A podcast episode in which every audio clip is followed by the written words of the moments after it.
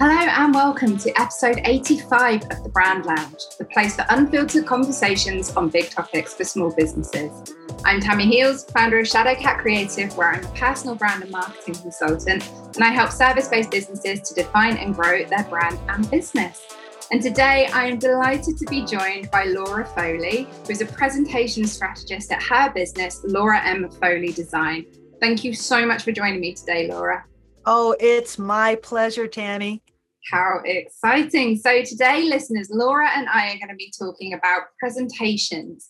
Now, I'm sure I'm not the only one that's familiar with the phrase a death by PowerPoint, alluding to those days of stuffy offices and dreary slides. And no, listeners, that is not for us. We want to communicate the excitement and passion that we have for what we do. And Laura is going to help shed some light on how we can do that and use PowerPoint in a vibrant and engaging way. So today, Laura, I love to start these episodes by taking it right the way back to basics, make no assumptions, and get everyone on the same page. So could you start by sharing a little bit about what PowerPoint is and maybe touch on why it's got a little bit of a dodgy rep? Absolutely. PowerPoint is the world's most popular slide presentation software. It allows people to very quickly make slides that have a number of characteristics such as bullet points, graphics, colors, animation. And people typically use their PowerPoint slides to support their presentations, their speeches, and their webinars. Why it might have gotten a dodgy rep over the years is that PowerPoint makes it super easy for you to create the most awful looking garbage presentations in the world. And they facilitate this disaster by allowing one to type as much as you like into an outline and to create bullet points in an outline form. I'm not against outlines. Outlines are fantastic for organizing your thoughts and reordering items in your presentation so that you make a logical progression. But not a lot of people go beyond the outline view, and they leave an outline up on their slides for people to look at. Another thing that people don't like about watching a traditional PowerPoint presentation is when a presenter reads their slides. This, again, is helped along by the outline format. And it is something that it's a lazy way of presenting, because the presenter is obviously reading, as presumably the audience can read too. And it shows not only a lack of respect for the audience, but really not taking the advantage or taking advantage of the fact that you're speaking to a live audience and you're missing opportunities to interact with them when you are showing a bullet pointy PowerPoint slide and when you are reading from it. There are so many interesting points in there, because as soon as you articulate it in the way that you have, and they're like, that's the reason that it's boring. And the whole having a slide that they read from, I never understood that, because in my opinion, if you're having tools like slides around you, it's to support what you're saying and reaffirm the points that you're communicating, as opposed to just literally saying exactly what you've said. Why would you? It's the same reason that people find it irritating if you go to a PowerPoint presentation or a free training. And I know that there are plenty of marketing gurus out there who are guilty of this, where they only really have one point and they just make it in a dozen different ways over the space of an hour. And for me, PowerPoint presentations that effectively do that by telling you what they're going to tell you whilst they're telling you, it just doesn't help me remember any better. But on the flip side, there are benefits to having PowerPoints to support your presentation. So what would you say are the benefits of using a slide? And then we'll go into details of how to kind of format it to support. But what are the benefits of having something like PowerPoint to accompany your presentation? Well, it's because if you're able to visually support what you're saying without actually repeating what you're saying or be a direct echo of what you're saying, it can help the audience to understand what you're talking about. And I'll give you an example. I could have a slide that describes what a forest looks like. You are standing in a forest. in a grove of trees. There are pine needles on the ground. There's mist in the air, and there are pine cones on the forest floor. You're probably thinking of what those words mean, but it doesn't help you if I'm describing it and there are those bullet points to describe what I'm telling. On the other hand, I might have a photograph of exactly what I'm talking about with maybe a slow pan animation where the photo gradually makes its way across the screen as I'm describing not what the place looks like, but maybe how I want you to feel about it, describing things that aren't visible in the picture, such as the smell of the forest, the sounds that you may hear, or the absence of sounds. So really, the PowerPoint presentation is very helpful to reinforce what you're saying without being the little character at the side just saying, she's saying this, blah, blah, blah, blah, blah, like being a subtitle to what you're saying. Yeah, I love that. So it's allowing you to articulate your points in two different ways at the same time, which is pretty cool, actually, when you think about it like that.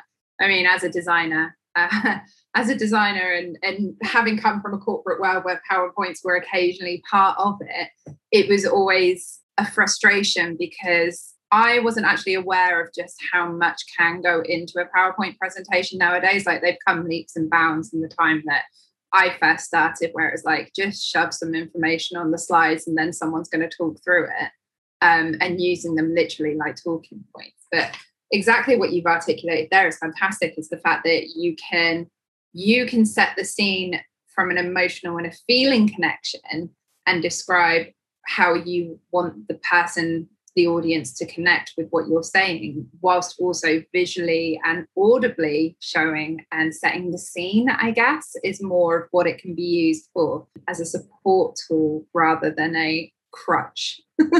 Right. And it's funny, as you were repeating my words back to me, I realized that you can also use that to show something that's completely opposite of what you're talking about if you wanted to be funny. So you might describe, say, I'm speaking about what it's like to work from home, and I'm talking about the freedom of being able to clock in when I want, making my own hours, having my own space. And the picture might be of my kids banging on the door, the dog running in, and this chaos that's actually happening. So that would show people that not only do I have a sense of humor, but it's also humanizing the whole work at home thing, where we know that it's not nirvana working from home. Yeah. So it's a good way to play. You can have the PowerPoint be another character in your story that refutes what you say, that reinforces what you say visually and audibly sometimes if you have that capability.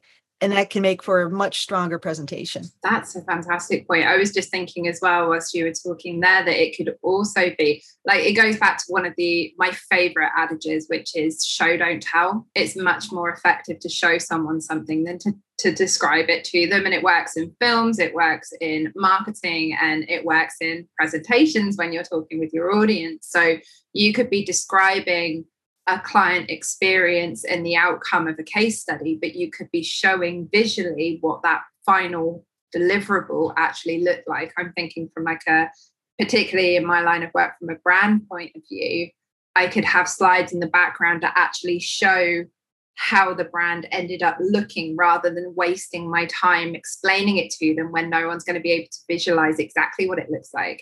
And I guess also it helps to cut through that assumption that a lot of people will have. So everyone is on the same page. Like we were saying right at the beginning, where I love to make sure that everyone's on the same page. With PowerPoint, I guess it's helping the audience to understand specifically what you want them to understand as you're explaining kind of an additional concept around it. Yeah, something I notice a lot of people do who are creating their own presentations is that they will put so much data, so much information, and so many ideas into the presentation. I work a lot with STEM professionals, engineers, technology, scientists, and this group of people typically works with huge data sets that they are able to study and decide what the trends are, or rather see what the trends are, understand what the data mean, and form conclusions.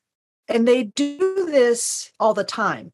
So often they think that the audience thinks that way too. So they will put in all the data, all of the little steps along the way, the absolute minutia of what they're talking about that they believe is helpful so that the audience will understand what they're talking about. The actual effect, as you might have experienced yourself, is that it's overwhelming, it's boring, it's confusing. So it's important to be able to give some knowledge and to impart some knowledge in your presentations, but not to throw everything in the world about the subject at the people so that they will come to those conclusions. What a lot of presenters don't remember is that it takes them a long time to reach the conclusions that they have. The audience is not going to get all of the same data and instantly understand the way it took the presenter a measure of time to understand. Yeah, that's really interesting. And I couldn't agree more. And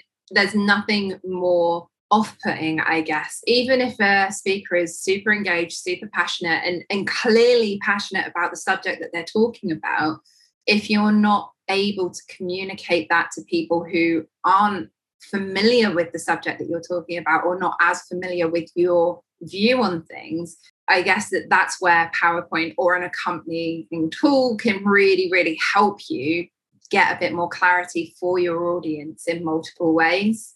Yeah. And it's funny. When I first started being an instructor, I remember it very clearly. It was in 2013. I was giving an hour-long course on presentation design to people in business school. The audience had no design background. So the purpose of the presentation was to teach them some visual design techniques and organizational techniques so that they would be able to quickly create powerful, impactful presentations. Mm-hmm. What actually happened is that I did what I now tell my clients not to do, is I turn on the fire hose of graphic design information.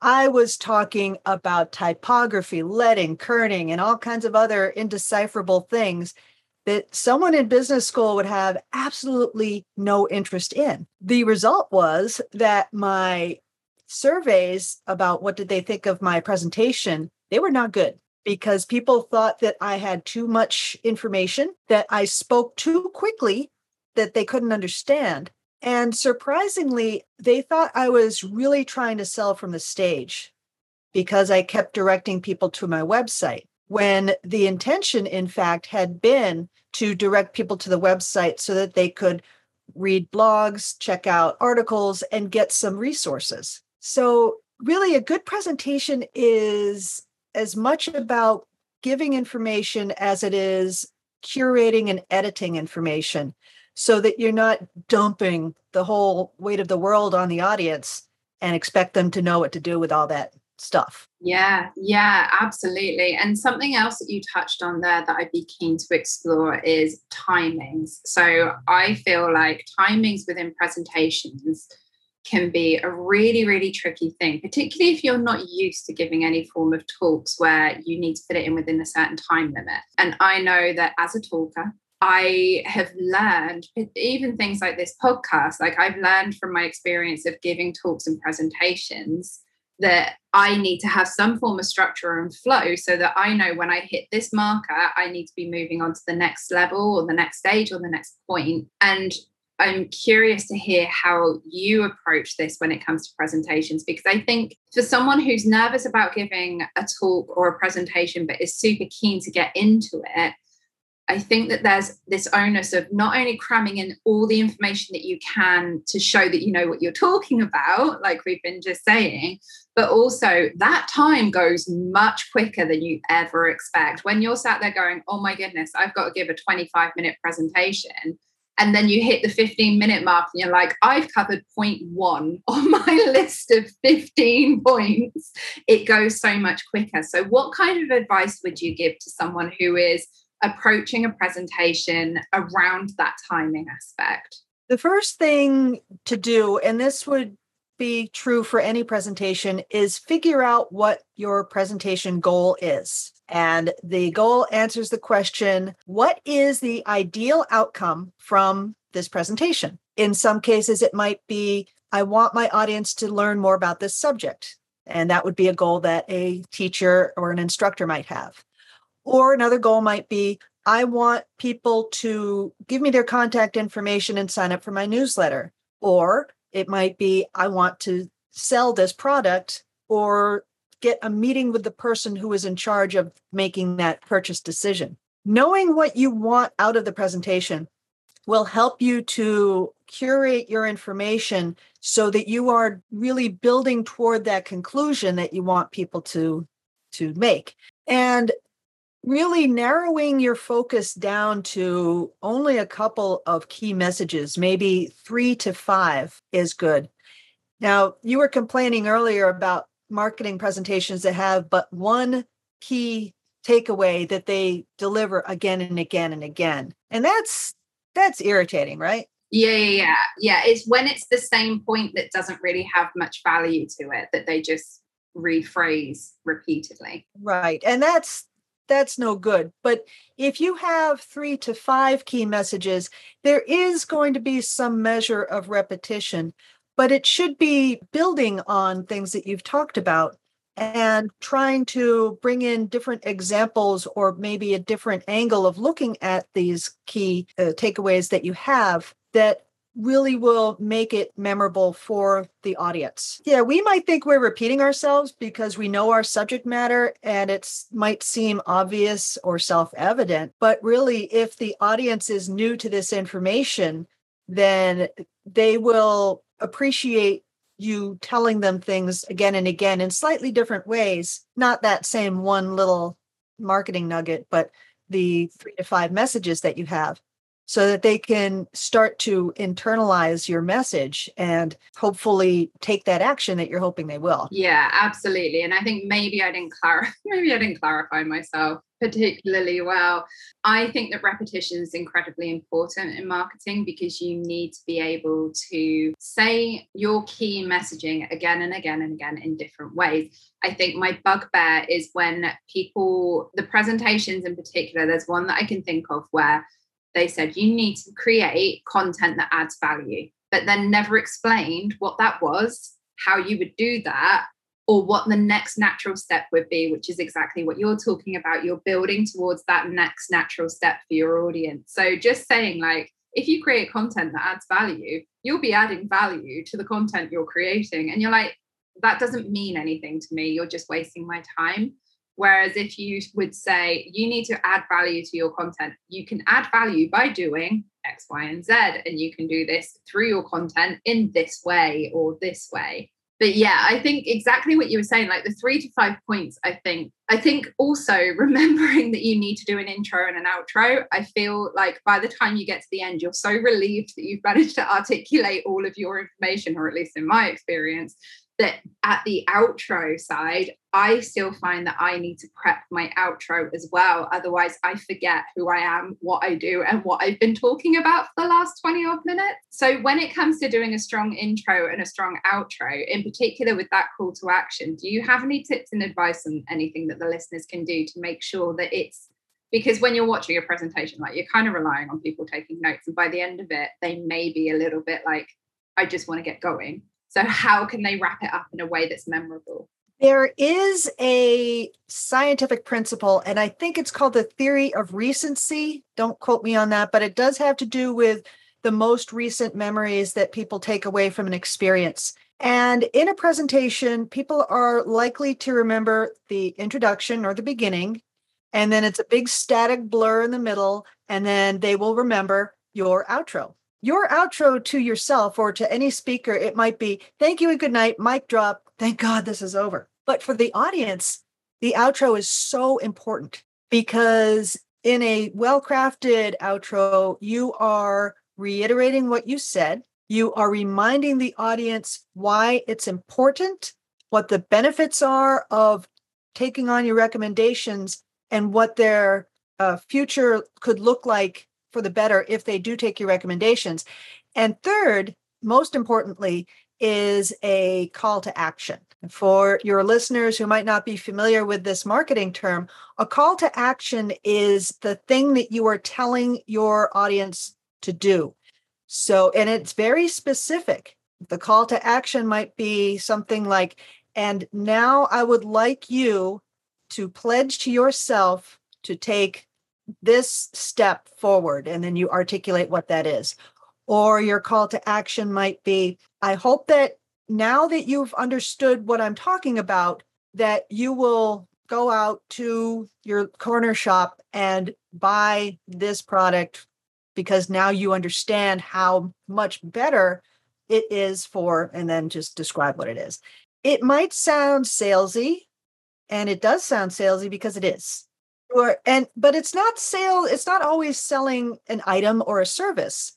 It's selling the idea that what you're talking about has merit, selling the benefits of what you're talking about, and selling the audience on the idea that if they do the things that you're asking them to do, if they remember the lessons that they've learned, that things are going to work out better for them in some respect. And that's why the outro is so very important. And going back to the very beginning of a presentation, the introduction, that's, I think, what is it? Dale Carnegie is saying, tell them what you're going to tell them, or say what you're, talk about what you're going to tell them again, and then tell them what you just told them.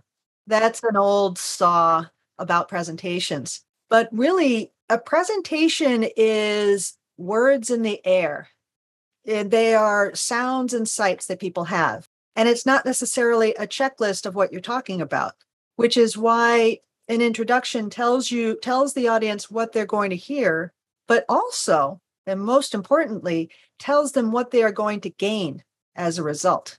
Then in the middle of the presentation, the static, hopefully there'll be a few spikes in the static that people remember, but that will be the realization of what the introduction is, the lessons that you are giving, the stories that you are telling, the demonstrations that you're giving, so that by the time you get to the conclusions, people have experienced what you have told them and have gotten a glimpse of what the benefits are to them of your message. Yeah, absolutely. I think that information is invaluable. And I know that we're talking about presentations at the moment, but if any listeners are out there, there are two key things that I'd love to explore with you next. The first one is the fact that this holds true with any form of kind of video or audio content when it comes to podcasts, when it comes to IGTVs or Instagram lives or even a Facebook live, anything like that.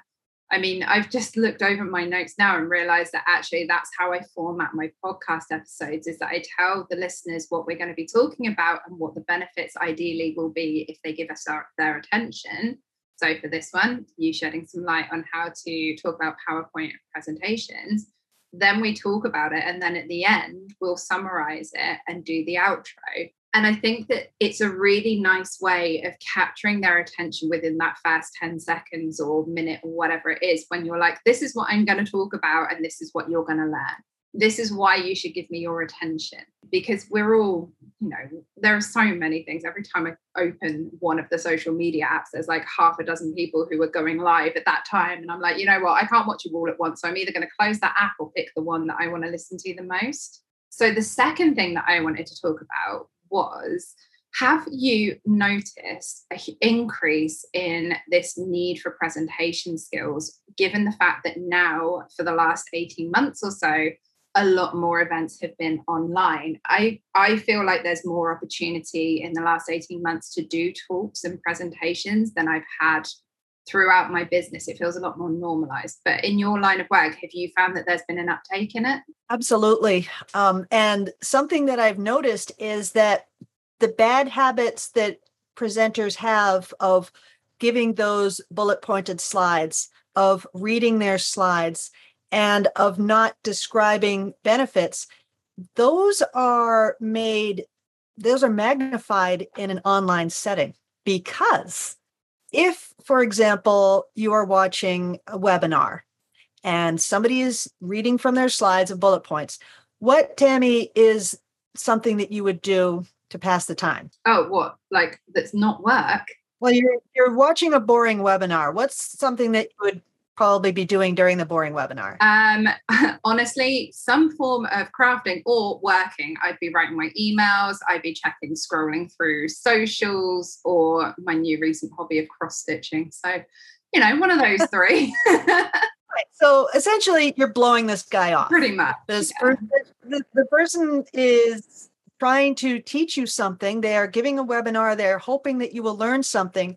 And instead, you and millions of other people are not giving that person your full attention because they're not attracting it. So if you are watching, or if you are logged into a webinar or an online meeting and your camera's off, you are still logged in as a participant, and the person can say, hey, I had 50 people on my webinar. Yay. But if 49 of them are looking at the internet, they're checking their Facebook, they're straightening out their desks or whatever they're doing, that is not good audience engagement. It's having an audience number. The thing that a lot of online and remote presenters are missing is that they need to work a lot harder to engage with their remote audiences, especially during a webinar when they can't see anybody in the audience, or when they can't hear anybody because there could be a couple of hundred people. You don't want open mics for a couple of hundred people. That would be a disaster. So the way that I've been advising people to become harder to ignore when they're presenting remotely are things that I would tell people who are presenting in person to do, of asking the audience directly to respond to questions. If you're able to call people out, and not in a, hey, you're not paying attention kind of way, but rather like, hey, Betty, I see that you've been listening to this. Do you have anything to add on this subject? So giving Betty time to recover from the fact that she's on the spot, but giving her a nice softball question so that she can ease into it.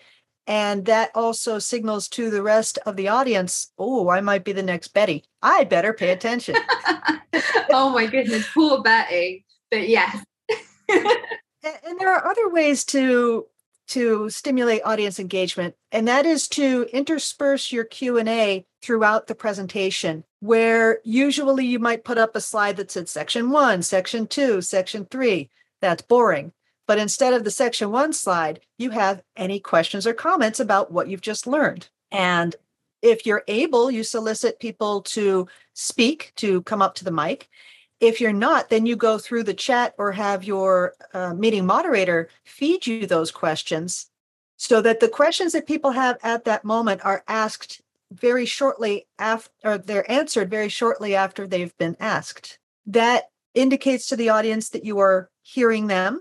You are responding to their requests for knowledge, and that what they have to say matters because we're taking those breaks to address their questions. Yeah, I really love that. I really love that. Like flipping it on its head, where instead of just being spoken at for however long, actually being part of the conversation as a engaged member, because engagement when it comes to presentations, workshops and everything, I mean, you can tell whether you're doing it in person if it's going down well or not, but on Zoom, it can be really daunting. Like I've given a few online presentations over the last 18 months, and there is a certain amount of fear that creeps in when I'm like, I can't tell whether they're making notes or if they're just sitting there like doodling or not paying attention. So I really like the idea of being able to intersperse that Q&A and changing it from a presentation to a collective learning experience almost. And really, like you said, it's about valuing their time, and by respecting that, by putting in these little moments, that sounds like a wonderful way of showing that that's what you're doing. So my question would be, would you advise them up front in your intro that you're going to be taking questions throughout so that they're kind of prepared for this new rebellious way of giving presentations? Or would you literally just find your Betty every time and just be like, wait, Betty, what are you doing? No, I absolutely tell them that that this is going to be an active learning session that they can expect to be called on. I show them an example of an any question slide, which in my presentations and those that I create for other people, it's always the same style, maybe a different photograph, but it always looks the same so that when they see that any questions slide up, they know it's time to talk. And it's, nobody likes to be put on the spot. So it is important to let your audience know that this is going to be a highly interactive experience. And you can even call out the fact that people are likely to be messing around, but you can tell them that you can remind them of the benefits of giving their full attention to you during this time so that they understand that if they are compiling a shopping list or, in your case, cross-stitching while they're supposed to be paying attention, that they might miss something that could really help them. Yeah. Yeah, I think that that's great. And I really like, I can't say it enough. I really enjoy the way that that is a very different take on the traditional way that I've experienced presentations. And I think that is a collective thing as well. I imagine that as someone who used to be incredibly terrified of talking to anyone and then decided to start a podcast and now it's less of an issue, I find that asking questions gives you a break and gives you a moment to kind of compose yourself as well. And also get a feeling for where the audience is at. Would you say that that was fair? Oh, absolutely. You're giving the audience a break from your own voice, which, as melodious as you might think it is not something people necessarily want to listen to for an entire hour. It gives you a break, a pause, gives the audience a voice, lets them know they're being heard. And also you can ask them questions about what you have just taught to gauge their level of understanding. And there's another way that I do this, which is more fun than just, does everyone understand? No one's going to say, I don't, because they don't want to be the dummy who doesn't get it. So instead, you can play a game. And the game is very simple to create in PowerPoint.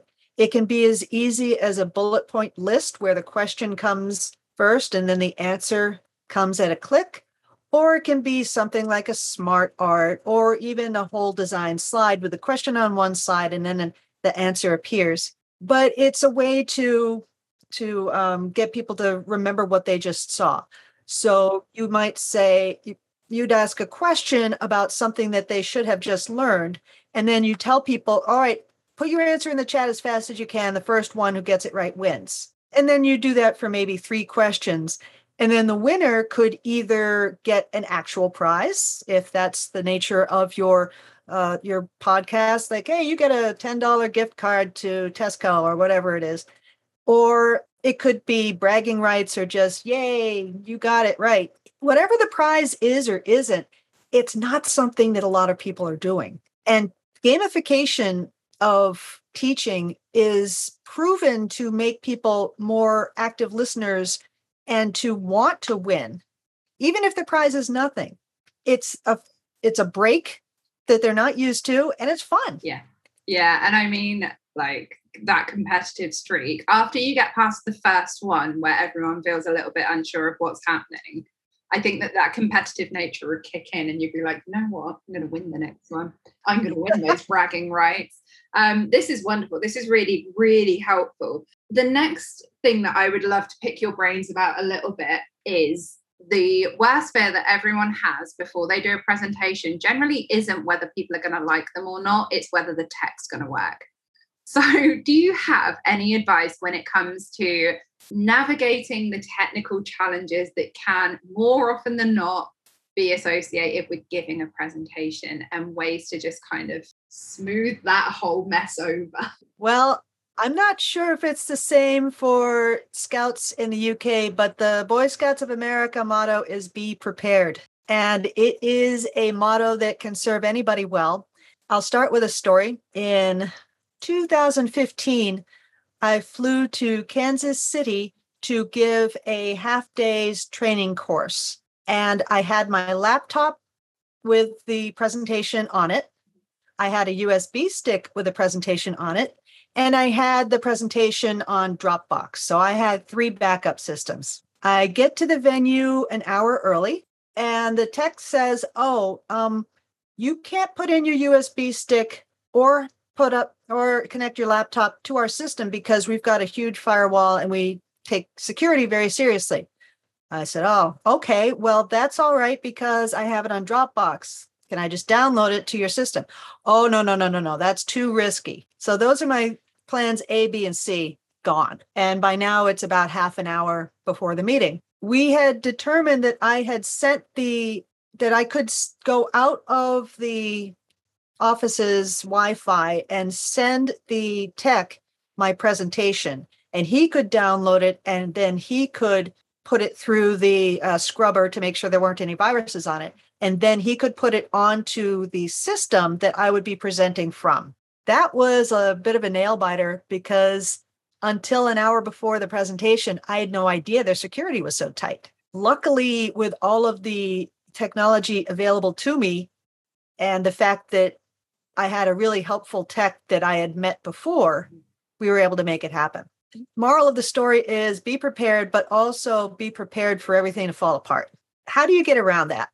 You get around that by knowing what you're going to talk about, by not necessarily memorizing your presentation, but remembering what the purpose of your presentation is, what the main lessons you're going to impart will be, and what you want the audience to take from the presentation. Because really, if you're at an in-person meeting and you show up and you say, well, the machines all blew up, the stage is, the projector's on fire, and we don't have a PowerPoint presentation. I'll bet you're really disappointed about no PowerPoint, make it a big joke, and then you just do your presentation anyway. The audience will respect the fact that the show must go on and that you don't need to rely on the PowerPoint. When it comes to remote presentations, I cannot stress highly enough the value of those technical rehearsals, the dry runs, whatever you call them, that happen before the actual show. And being available for those is something you should always be. Don't be the guy who sails in 10 minutes before your show and say, okay, I've got this 458 megabyte file. How can I get it to you? No.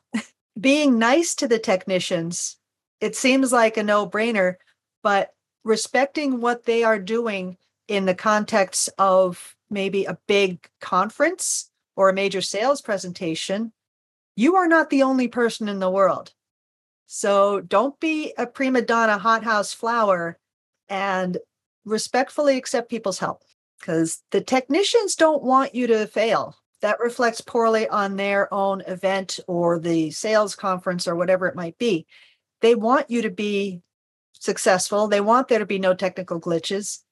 And the more you can practice and give them all the information they need to make you look good, the better off you'll be when it comes to overcoming any technical glitches that could crop up. Yeah, that's all brilliant advice. I think the rehearsals, the practicing and being prepared, it's something that if you're nervous about giving presentation, and I'm guilty of having done this years ago when I was in corporate, the first few times I had to do it, it's easy to put it off, doing the presentation slides, doing the talk through, doing the run through. But in all honesty, it's highly unlikely that some kind of cataclysmic event is going to save you from having to give this presentation once you've committed. And even if something does happen on the day, it may just postpone it. So just kind of bite that bullet, make sure that you are as prepared as you can be. And I think that one of the things that you touched on there that I really want to echo is that no one wants to see you fail. No one is coming to that presentation hoping that you screw up, and everyone will be supportive because they respect the fact that you're the one that's giving the presentation, because I guarantee about 80% of those people watching that presentation would be like, I would rather be in the audience than up there giving it. So, kudos to you, respect to you for giving it. If you stumble over your words, if one of your slides doesn't work, if you skip 2 slides and then have to skip 3 back and then try and find your place again, just take a breath, take a pause. I think I tend to talk very, very quickly when I'm nervous, and I've learned that taking a pause to have a sip of water, it feels like you've been silent for hours, but it's only a few seconds, and it just kind of gives you a bit of a moment to breathe. I think that those are kind of the points from my experience that I would kind of add on to your your majestic selection of points that you put across there as well. So I think the last thing that I would really love to discuss with you is when people are creating these slides. I mean, you've given loads of great advice on how to format them and what they should contain from a support to the presentation, but they are a visual aid. So do you have any tips and advice on either resources or places that they can find inspiration to understand the composition of a good visual slide? Well, it's interesting that you should put forth that the slide visuals are the most important thing, when I would counter that your content is important and it drives what your slides will ultimately look like. I have had the displeasure of being asked to redesign what is essentially a terrible presentation. And you might be familiar with this phrase. It's like putting lipstick on a pig. Yeah, I've heard a pig is still a pig with perfume on it. So if it's a bad presentation, if it doesn't focus on the audience, if it doesn't ask them to do anything, or if it's rambling and pointless, it can look like the most stunning TED Talk slideshow you ever saw in your life, but it's still just smoke and mirrors. But that being said, people do want some advice on how to create good-looking slides. The good-looking slides come after you have structured your presentation in the way that I have described, of starting out strong with your introduction, focusing on 3 to 5 key points, adding stories and demonstrations, and then a powerful conclusion with a call to action. And once that is through, your slides can rely a lot on photographs to visually describe what it takes forever to describe in words. A lot of times people will have a lot of information on a slide. So picture a timeline where something starts way back in the past and then it goes to the future. A nice way to show timelines is to reveal those times one at a time. So first, the thing at the beginning of the presentation is like year 1, our company was blah, blah, blah. And then the second year, the year 1 stuff fades out a little and the second one is more prominent, and so on. Animation is a great way to show and hide information that doesn't necessarily have to be front and center all the time. As far as the typography is concerned, I usually don't like giving hard and fast rules, but this is one that I love. Don't go below 18-point type, especially if it's being brought, well, anytime really, because if you're broadcasting online, if you're presenting online, someone might be using their phone and your little 12-point type is going to be itty bitty little mouse type. And if you're presenting live in person, the people up in the cheap seats aren't going to be able to read what's on your slide either. Less is more, as Mies van der Rohe famously said. So you should strive to edit what you are putting on the slide in terms of how many words you use to get to the essence of what your talking point is. And all of the stuff that you might otherwise have made the teeny type to fit is what you're telling the people.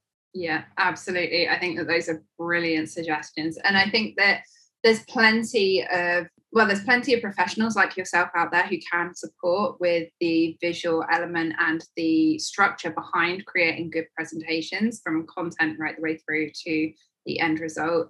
There's also plenty of information online. So if you're sat there knowing that you've got a presentation coming up, it is well worth putting in a little bit of research time just to kind of understand what is possible, because I don't know about you, but I wasn't aware quite how much PowerPoint has grown and changed over the last few years, and exactly what you can do it when it comes to animation and video and things like that. And, you know, we're used to, I don't think this digital side of doing digital conferences and summits and even presentations and networking events are becoming more and more common.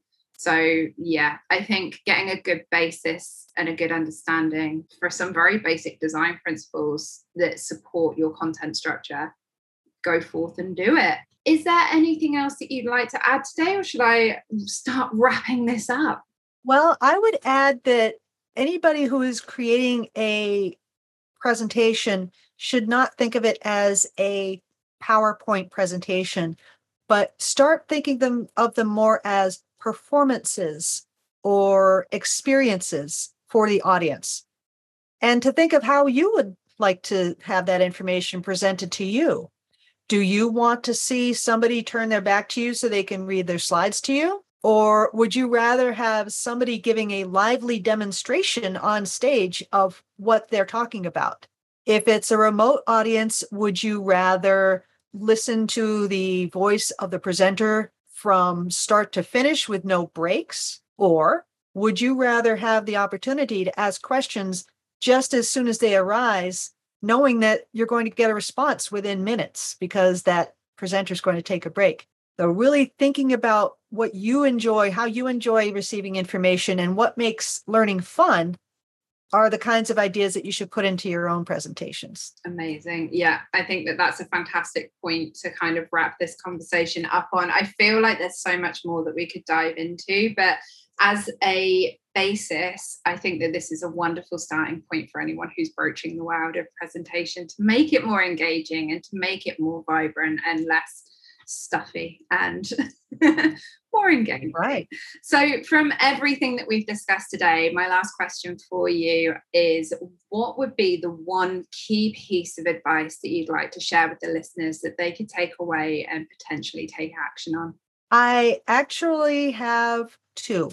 One piece of advice is to know what you're talking about. Don't be surprised at the next slide coming up.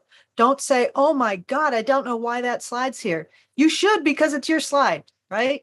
Knowing what you're talking about not only allows you to know what is in your own presentation, but it allows you to authentically deliver that information. You're not making it up. You're not saying it for someone else.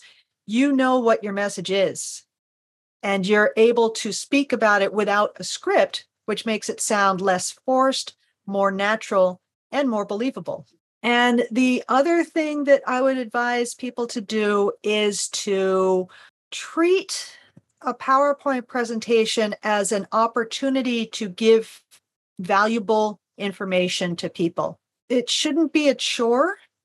Sometimes the information is not very good information, or sometimes it can be sad or upsetting, but still you're providing a service in giving that information to the people. So being an empathetic presenter, a genuine presenter, will help you to be able to deliver presentations on anything from the most quote unquote boring stuff to exciting stuff to not so good news, but just having that empathy will help out in any kind of presentation. Brilliant. I absolutely love that. And I think the favorite bit of advice that I was ever given was people don't know what you don't tell them. They don't know if you've messed up your words and missed something out. They don't know if you've skipped over a slide and don't go back to it. So you don't need to point out when things go wrong. But I just had this vision when you were talking of me being stood on stage, looking at my slides going, I do not remember putting that one in there. Huh. It's like, surprise. It's like, oh, okay, we'll work with this. That's absolutely wonderful, Laura. Thank you so, so much. This hour has flown past. Thank you for sharing all of your information. Where can the listeners find more of you online? I am on the web at lauramfoley.com. That's LAURAM, like Mike, Foley.com. And I'm on LinkedIn. It's a gobbledygook URL. So just look up Laura Foley on LinkedIn. You'll find me there. And if you want to get in touch the dinosaur way, you can send me an email at lauramfoley.com. I am so old, I will respond to your email. How's that? I didn't know that emails were not down with the kids anymore. My goodness, I love my email. God, I have two sons. One is going to be 19 next week. The other is 15. And they think email is for old farts. It's all Snapchat and Instagram the whole way. Oh, my goodness. Well, there you go, listeners. If you would like to find more of Laura, I will put all of her links in the show notes. So you can go and find more about her and her work and find all of her details there to get in touch. And in the meantime, be sure to come back on Thursday when Laura will be very kindly sharing her business journey with us so far in her brand story episode. And until then, I would love to know if this has inspired you to approach your presentations in a new way. So come and join the conversations in our communities on Instagram or Facebook. We're also on Clubhouse if that's more your jam. And as always, all the links in the show notes. I will see you in the Brand Lounge.